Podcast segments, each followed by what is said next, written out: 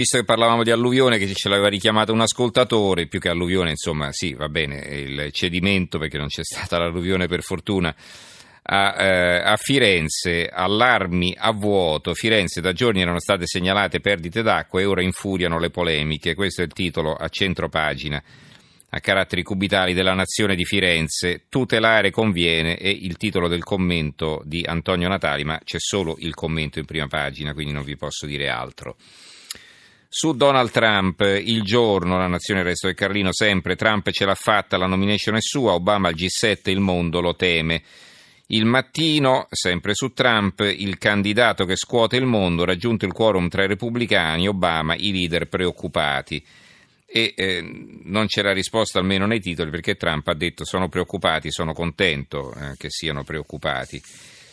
Comunque poi abbiamo ancora i titoli, come vi dicevo, sull'altra notizia che insieme ai migranti e insieme ai referendum, insomma, domina un po' le prime pagine ed è quella del rientro di Girone. Il titolo più azzeccato lo fa Il Tempo di Roma, girone di ritorno a tutta pagina. Il Marò a casa dopo quattro anni finisce l'incubo anche per Salvatore, ostaggio in India, Renzi esulta, sarà insieme alla torre alla parata del 2 giugno, ma la figuraccia resta intervista a Vania Girone, eh, la moglie, un grazie speciale al nostro tempo, tempo eh, si intende il giornale, e poi eh, un commento di eh, Tony Capuozzo, eh, giornalista di Mediaset, eh, conduttore del settimanale Terra, l'Odissea, volta pagine. Capuozzo ha anche scritto un libro sui Marò. Sempre su questo argomento, a centropagina sul quotidiano nazionale c'è la foto eh, di Girone, finalmente a casa, basso profilo, non è finita, mette in guardia Mario Arpino nel, col titolo del suo commento, quindi non esaltiamoci per, anche perché poi eh, l'arbitrato deve andare avanti. L'India dall'ok rientro di Girone, Renzi con noi il 2 giugno eh, eh, il giornale, ora teniamoli qui, l'apertura, eh, il ritorno di Girone, il fuciliere sarà in Italia domenica, l'India lo rivorrebbe alla fine dell'arbitrato, ma questa volta Roma non deve mollare i nostri Marò. Il fatto quotidiano, la giravolta del Premier su due Marò al 2 giugno, torna Girone ma niente parata. Questa è una notizia che hanno loro perché gli altri invece sostengono, gli altri quotidiani, che alla parata parteciperà insieme eh, a, all'altro all'altro Marò. La Gazzetta del Mezzogiorno, di spalla perché loro aprivano con gli industriali Tifano Renzi, ve l'ho letto prima. Eh, Girone torna a casa, Bari prepara la festa, la gioia di moglie, padre e del sindaco. Eh, Renzi con noi alla parata del 2 giugno, l'India consente il rientro immediato in Italia. La vignetta di Pillinini, il girone d'Italia e il titolo, si vede Girone in bicicletta, vedo il traguardo. Rubati quattro anni della sua vita, il commento di Maristella Massari, in, che incomincia così, la diplomazia esulta e le istituzioni festeggiano a colpi di tweet, Salvatore Girone torna a casa e questo per lui è soprattutto un momento di gioia, per lui e come per la moglie e i figli che per quattro lunghissimi anni hanno atteso che un segnale di distensione giungesse a Bari dall'altro capo del mondo sorvolano ministri e generali sul fatto che per 51 mesi, un tempo lunghissimo della vita di un uomo, il sottufficiale in forza alla brigata marina San Marco, padre e marito, sia stato sottratto agli affetti in assenza di una condanna, di un parere, di una decisione e, come appare palese, anche di un'indagine accurata sulla morte dei due pescatori indiani. Gli altri eh, titoli, gli altri titoli eh, vi leggo allora. A proposito di Firenze c'è un'altra notizia che ritroviamo sulla Nazione. Vi ricordate l'altra sera vi avevo letto, eh, eh era proprio sulla Nazione, c'era la foto del eh, nuovo mm, direttore degli Uffizi, che è un tedesco, che eh, con gli altoparlanti avvertiva i turisti di stare attenti sia ai bagarini sia ai, agli scippatori, insomma ai borseggiatori. E che è successo a Firenze? Altoparlanti antibagarini, i vigili multano il direttore degli uffizi. Perché? Perché questi altoparlanti non sono autorizzati. Ecco, allora magari provvedessero a evitare che i bagarini vendano i biglietti fuori dagli uffizi o che eh, gente di vario tipo sia lì a scippare e a borseggiare i turisti di passaggio, eh, anziché preoccuparsi di, autori- di autorizzare, di verificare se era autorizzato o meno l'altoparlante del direttore degli uffizi. Qual è il compito dei vigili? non lo so. Il giornale a centropagina la pensione d'oro di Bagnasco con grande foto, 4.000 euro al mese come ex militare. Il presidente della conferenza episcopale italiana Angelo Bagnasco percepisce una pensione di quasi 4.000 euro lordi per i tre anni dal 2003 al 2006 in cui è stato anche arcivescovo ordinario militare. Un baby pensionato di lusso intonaca color porpora mentre Papa Francesco raccomanda ai principi della Chiesa di recuperare il senso delle origini, se non della povertà, almeno della semplicità. E, insomma, che per tre anni eh, di eh, ordinario militare, arcivescovo ordinario militare, si prende una pensione di 4.000 euro al mese.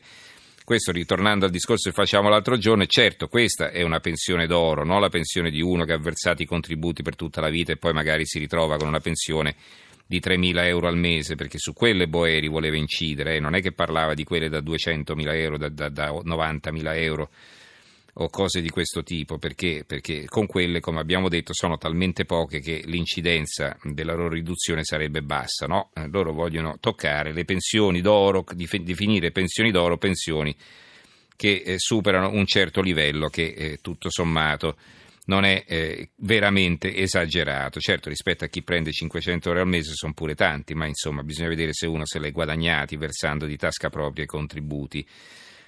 Poi ancora sul quotidiano nazionale, il resto del Carlino in particolare, antagonisti contestano Salvini a Bologna, posteri incendiati e traffico nel caos. Salvini dice torno il 2 giugno. L'eco di Bergamo apre così: addio al cardinale Capovilla, l'evangelista di Papa Giovanni, morto a cent'anni, lo storico segretario del pontefice, la Camera ardente a sotto il monte. Anche la nuova di Venezia di Mestre ha un titolo su Capovilla, Dio Capovilla, una, una, vita per gli ultimi e per Giovanni XXIII, aveva cent'anni, cardinale con Francesco. Eh, dalla stampa a centropagina il gioco d'azzardo a fasce orarie, il comune di Bergamo approva il regolamento che limita le lotterie, macchinette lotterie fruttano allo Stato 9 miliardi di euro all'anno. Quindi gioco d'azzardo a fasce orarie, non si potrà più giocare a tutte le ore. Un'intervista a Bersani sul Fatto Quotidiano, a centropagina viene richiamata, Renzi aiuta pochi potenti in cambio dei loro giornali, dice Bersani. Il Made in Italy non è solo moda e cibo, pensiamo ai 6 milioni di posti di lavoro che mancano e poi al voto di ottobre. I grandi capitalisti invece di salvare il paese si aggiustano le cose loro con Palazzo Chigi, scambi non potabili. Questo dice Bersani. Poi volevo concludere con due notizie e con due pezzi, vediamo se faccio in tempo a leggerveli. Allora, la, le notizie sono queste, una notizia evidenziata con una foto a centropagina sul piccolo di Trieste, cons- consolato italiano di Capodistria sfrattato dal comune, Slovenia, sgarbo sul Palazzo Vianello dopo decenni di affitto. La rappresentanza consolare italiana Capodistria deve lasciare Palazzo Vianello, l'elegante edificio nei pressi del Mandracchio dove è insediato da decenni.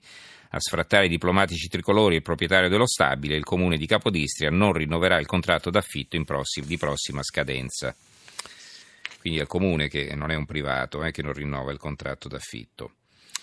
Il mattino di Napoli, eh, un'altra notizia sorprendente, il procuratore Colancia, il procuratore capo della direzione distrettuale antimafia eh, di, di Napoli, processo Lumaca, terroristi spariti.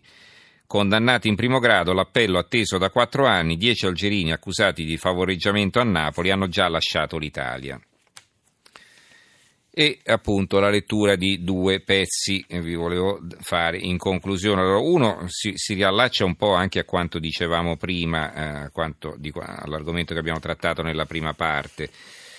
Dopo di noi è un corsivo, il titolo di un corsivo sulla Gazzetta di Parma di Filiberto Molossi. Ne ricordo, ne ricordo una soprattutto, la figlia ridotta su una carrozzina, non muoveva che la testa, inerme incapace ormai di parlare, smarrita in un mondo altro dopo un drammatico incidente. Non parlava nemmeno la madre che aveva finito da tempo le lacrime da piangere. Ma era sempre lì e chi altri avrebbe potuto esserci a spingere passo dopo passo quella carrozzina. Ne ricordo una soprattutto, ma ne ho viste tante di persone così, instancabili, madri, coraggio, con figlie gravemente malate, padri affranti, ma mai domi, con ragazzi confinati in un letto. Guerrieri coraggiosi di una battaglia spesso già persa, con un unico vero cruccio, un unico pensiero. E dopo di noi Il dopo di noi da ieri è legge, sarà infatti garantito il sostegno e l'assistenza alle persone con disabilità grave dopo la morte dei parenti che li accudiscono. È una vittoria di civiltà, ma soprattutto un modo per rendere meno pesante quello zaino di ansia, di dolore e di preoccupazione che il destino mette in spalla a chi l'ha scelto il mestiere più duro, che è quello di genitore. E questo è molto importante, non so se ci sarà sugli altri giornali, ma è l'unica la Gazzetta di Parma che riporta questa notizia, eh? questa legge sul dopo di noi, queste eh, persone gravemente malate eh, che non rimarranno sole a proposito di solitudine. Per finire, eh, diciamo più, con un pezzo più leggero, il buongiorno di Massimo Gramellini sulla stampa, il titolo è Montatura d'arte. A molti sarà capitato di perdersi nella contemplazione di un capolavoro contemporaneo senza riuscire a comprenderlo appieno. Le targhette posizionate accanto all'opera forniscono spiegazioni che aiutano poco perché scritte in una lingua da riforme costituzionali, immaginifica e oscura. Solo pochi letti hanno la lucidità di evadere da questo stato di prostrazione con uno scatto di sana follia. È il caso dell'adolescente californiano Kei Tan, che al Museo d'Arte Moderna di San Francisco stava rischiando di andare in trance da isolamento, inteso sia come siesta sia come isolamento per guardare le app del telefonino, quando ha avuto l'illuminazione. Si è tolto gli occhiali e li ha appoggiati per terra, poi, benché privo di lenti, è stato a vedere. Mai attesa fu più breve, nugoli di visitatori si sono precipitati a fotografare l'installazione degna erede della Buzzicona, la moglie monumentale di Alberto Sordi che si addormentava su una seggiola della Biennale e veniva scambiata per opera d'avanguardia.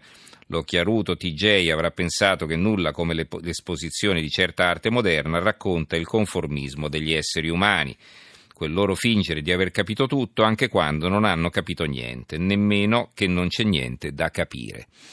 Grazie allora a tutti voi per averci seguito finora, eh, grazie anche a Gianni Grimaldi in regia, Stefano Siani che ha curato la parte tecnica, Giorgio Allegretti, Carmelo Lazzaro e Giovanni Sperandeo in redazione. L'indirizzo di posta elettronica è tra poco in edicola chiocciolarai.it, scriveteci, rispondo come sempre a tutti. Grazie anche eh, appunto per averci seguito e ci risentiamo domani sera. Linea al giornale radio Giulia De Cataldo. Buonanotte.